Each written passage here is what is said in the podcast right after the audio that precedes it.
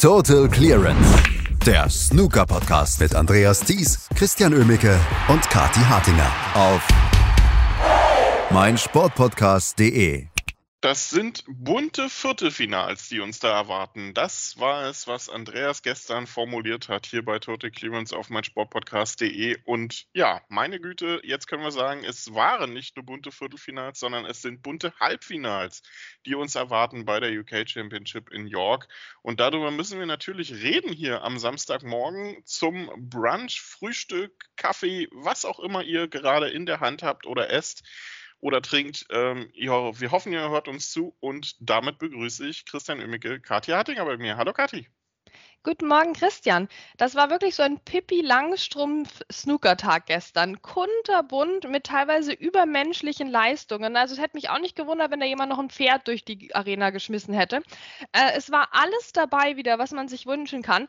Und ich muss leider jetzt schon mal hier die Arbeit verweigern, Christian, weil die Halbfinals kann ich beim besten Willen nicht voraussagen, wie die laufen werden. Ja, apropos Voraussagen, ich lasse mich nie wieder von Andreas dazu überreden, irgendwas vorherzusagen, denn glatt drei Viertel der Matches liefen komplett anders, als ähm, ich mir das gestern überlegt hatte. Und das Kuriose ist, eigentlich nach der Nachmittagssession hätte ich gedacht, okay, wir fangen jetzt heute mal mit einem Match an nämlich dem äh, Überraschungssieg der Nachmittagssession. Aber dann gab es eine phänomenale Abendleistung von einem Spieler, über den wir reden müssen, Jack Lisowski. Schlägt Sean Murphy mit 6 zu 1. Kann man machen, aber wie er das gemacht hat, ist einfach nur atemberaubend gewesen. Oh, absolut. Ich meine, und da haben wir absolut recht, jetzt auch hier die, die Zettel nochmal durcheinander zu mischen und mit dem Match anzufangen. Denn das war eine intergalaktische Leistung von Jack Lisowski. Ähm, und Sean Murphy hat den ganzen Abend eigentlich im Wesentlichen nur zugesehen. Der hat nicht schlecht gespielt, er durfte halt nur nie mitspielen. Na, dabei war der erste Frame eigentlich ging der noch so in eine Richtung, wir sehen heute einen Entscheidungsframe. Ähm, denn Jack Lesowski hatte super schnell eine 67 vorgelegt. Und ähm, es sah aus, es müsste ja nur noch halt jetzt ein bisschen den Frameball lochen und wäre hier richtig gut im Spiel. Dann verschießt er den Frameball. Sean Murphy kommt rein mit auch einem sagenhaften Break. Ich meine, diese eine lange rote da an der Bande entlang. Ach, das war ein Traum. Das war ein Traum. Das war ein super Start von Sean Murphy, der damit noch die Respotted Black erzwingen kann. Ähm, das war ein sehr, sehr spannungsgeladener Anfang. Sean Murphy hat dann aber den Safe-Fehler begangen bei der Respotted Black und Jack Lesowski konnte so den Kopf quasi aus der Schlinge ziehen und hat nicht diesen ersten Frame noch unnötig verloren, nachdem er wirklich nur noch den Frameball hätte lochen müssen.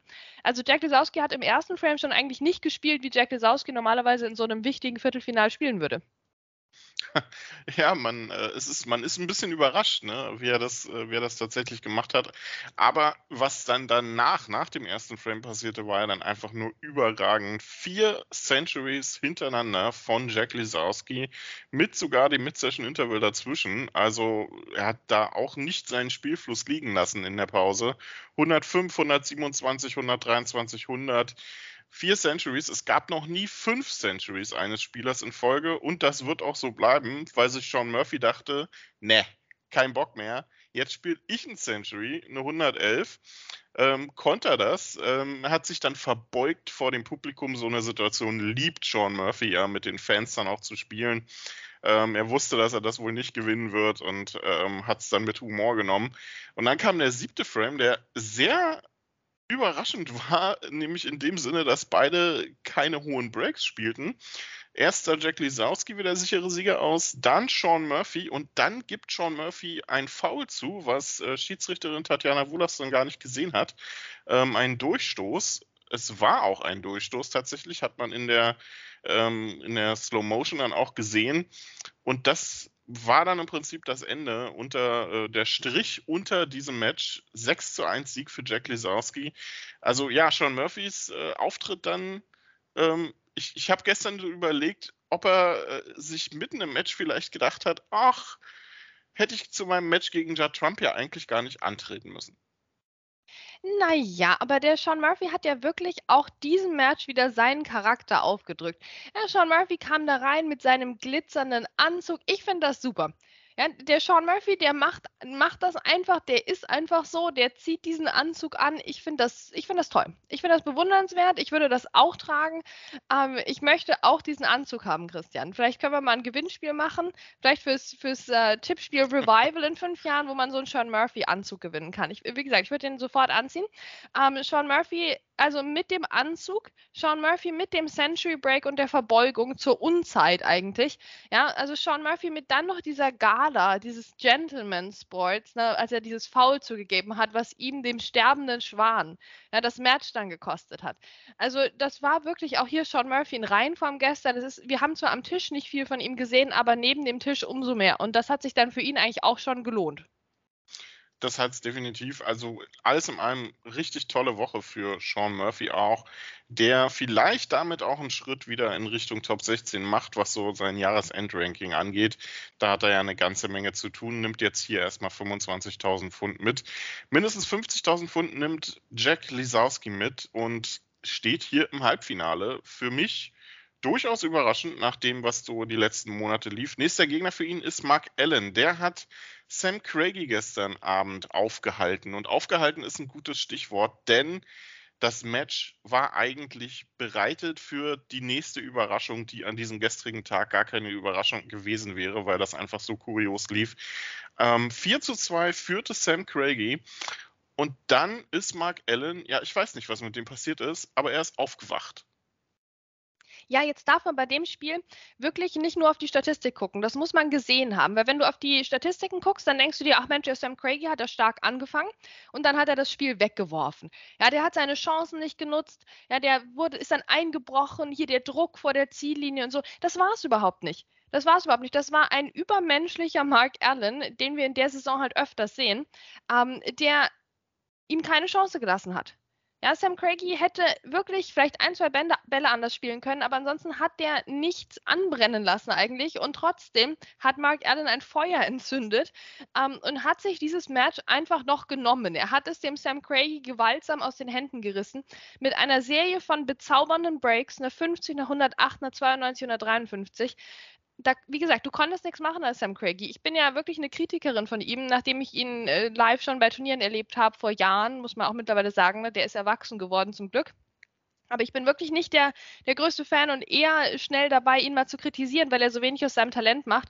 Der hat gestern alles aus seinem Talent gemacht, wirklich. Aber Mark Allen war, un, war nicht aufhaltbar ähm, am Ende des Matches. Er war nicht aufhaltbar. Es war ein richtig, richtig tolles Duell zwischen den beiden. Mich hat auch beeindruckt, wie Sam Craigie zwischenzeitlich einfach gespielt hat auch. Das ähm, muss man wirklich sagen, dass der hier nicht durch einfach puren Zufall im Viertelfinale stand, sondern das auch wirklich absolut verdient hat. Richtig gute Woche für ihn ähm, und für Mark Allen. Ja, wir, wir reden die ganze Zeit irgendwie über Mark Allen diese Saison, habe ich das Gefühl. Also bisher meiner Meinung nach der Spieler der Saison. Jetzt geht es gegen Jack Lisowski. Ich glaube, mehr kann man sich von so einem Traum-Halbfinale bei der UK Championship gar nicht wünschen. Das könnte richtig, richtig unterhaltsam werden heute Abend. Absolut, das sind zwei Leute, die eigentlich gerade unschlagbar Snooker spielen. Äh, was machst du denn da? Einer wird verlieren, ne? das können wir vorhersagen, sonst eigentlich eben nichts. Ähm, das wird eine schwierige Angelegenheit für die beiden. Das wird eine unterhaltsame Angelegenheit für uns Zuschauende. Aber was da jetzt rauskommen wird, ich hoffe, sie können das, sie können dran anknüpfen. Ne? Aber irgendjemand wird nicht so dran anknüpfen können an die bisherige Leistung, weil sonst wird es keinen Sieger geben in diesem Match. Ich finde das total spannend. Ja, und irgendwie hat man so ein Gefühl, hoffentlich wird es nicht Jack Lesowski, der nicht dran anknüpfen kann, weil das ist irgendwie, bietet die größere Gefahr, glaube ich. Egal, wir werden es sehen, heute Abend 20 Uhr, das äh, wirklich einfach wahnsinnige Top-Match ähm, zwischen den beiden letzten verbliebenen Spielern aus den Top 16. Denn das andere Halbfinale bestreiten zwei Akteure, die man da vor dem Turnier wohl nicht unbedingt erwartet hätte. Tom Ford und Ding Junhui. Wir müssen mit Ding Junhui anfangen, denn eigentlich wäre das die absolute Schlagzeile auch heute gewesen. Ronnie O'Sullivan scheidet gegen Ding Junhui aus dem Turnier aus. Schon allein das ist ja eine Schlagzeile wert. Aber dass er mit 0 zu 6 gegen den Chinesen rausgeht aus dem Turnier, das muss ich sagen, hätte ich nie und nimmer erwartet. Ronnie O'Sullivan verliert ja ohnehin schon sehr selten äh, mit einem Whitewash in seiner Karriere. Dann auch noch gegen Ding Junhui. Also, das musst du mir jetzt bitte mal erklären. Ja, sehr gerne erkläre ich dir das, Christian, ne? weil ich habe das auch sehr gerne geguckt, dieses Match. Ähm, Ronnie O'Sullivan hatte gestern keinen guten Tag und Ding Junhui war auch so Pippi Langstrumpf-mäßig unterwegs und hatte einen sehr, sehr guten Tag, auch wenn wir, und das ist natürlich ein Kritikpunkt, ja, im Gegensatz zu zum Beispiel Jack Lesowski und Konsorten, haben wir bis zum letzten Frame of the Century warten müssen. Verstehe ich nicht, Ding Junhui, verstehe ich nicht, ja. Aber ansonsten muss man ihm schon zugestehen, dass das eine sehr, sehr schöne Leistung war gegen Ronnie O'Sullivan, der den ersten beiden Frames tatsächlich auch noch Chancen hatte. Und da haben wir halt so diesen Ronnie O'Sullivan der letzten Jahre gesehen, von dem wir diese Saison oder auch bei der WM eigentlich nichts gesehen hatten. Dieser Ronnie O'Sullivan, der dir in jedem Frame irgendeine Chance hingibt. Ja, und so war das auch gegen den Junhui in den ersten beiden Frames und irgendwann hat Ding dann jeweils den Sack zugemacht und dann dachte man sich noch so, okay, 2 zu 0 für Ding Junhui, was soll's, ne? Ronnie O'Sullivan wird jetzt in die Gänge kommen. Aber nee, Ronnie O'Sullivan kam nicht in die Gänge, weil in allen folgenden Frames, Christian, in allen folgenden Frames hat Ding Junhui aus der ersten Chance ein frameentscheidendes Break gemacht. Ja, der hat alles durchgezogen ab dem ersten Stoß. Der hat nicht mal irgendwann mal einen Einsteiger gelocht und hatte keine Fortzei Fortsetzung. Das war wirklich dieses ähm, Snooker, für den, für das Ding Junhui auch so geliebt wird von seinen Fans. Ne, dieses dieses perfekte Snooker, wie als hättest du ein Computerprogramm geschrieben, was dieses Spiel einfach löst. So hat Ding Junhui über weite Strecken gestern gespielt und da konnte halt Ronnie O'Sullivan auch nichts machen.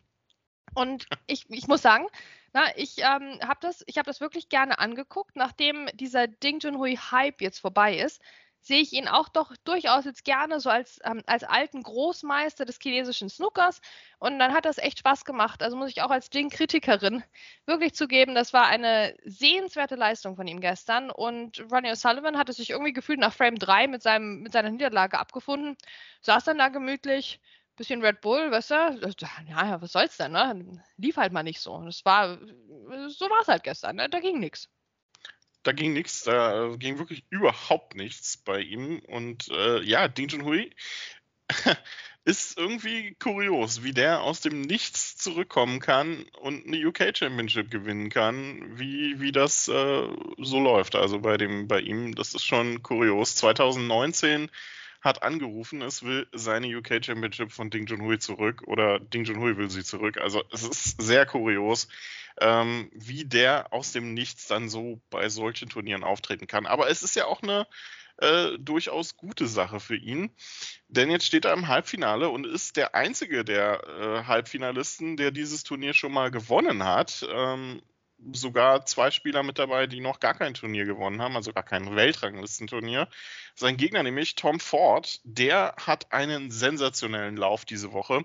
Und in jedem Match denke ich mir eigentlich, ja, Tom Ford war gut, er war solide, aber das hätte eigentlich mit besserer Chancenverwertung gut und gerne auch der Gegner gewinnen können. Und äh, das zieht sich durch die komplette Woche. Und also, es ging mir gestern gegen Joe Perry tatsächlich nicht wirklich anders. Ich hatte eher so das Gefühl, Joe Perry, der muss eigentlich nur noch einen kleinen Tick besser spielen, dann hat der das Match im Griff. Aber Tom Ford schafft es irgendwie immer in den entscheidenden Situationen da zu sein diese Woche.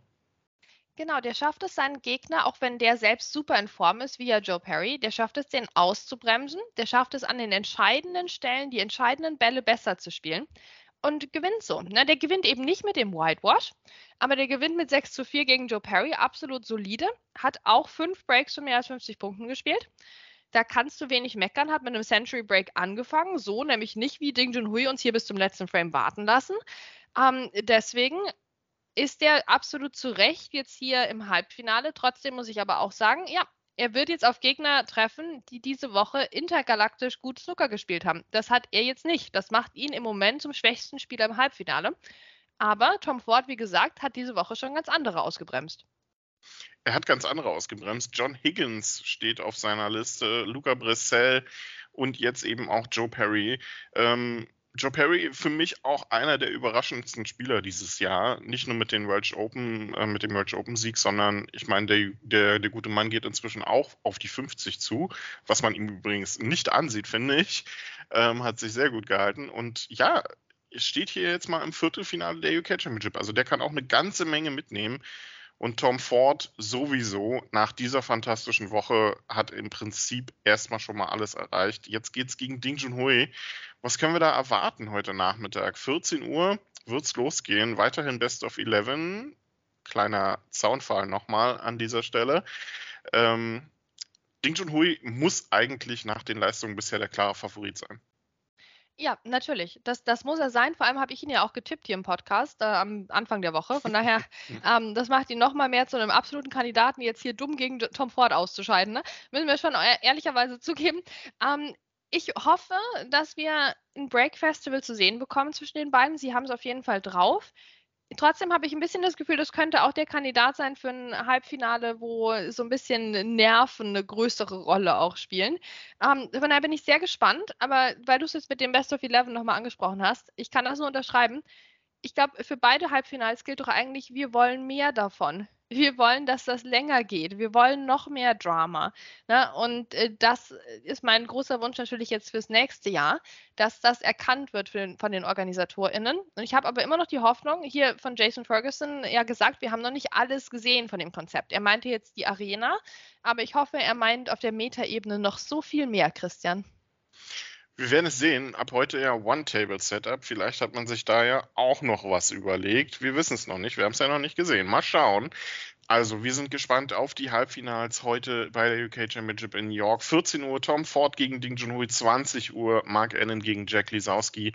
Morgen gibt es dann das Finale Best of 19 ab 14 Uhr und über zwei Sessions gehend.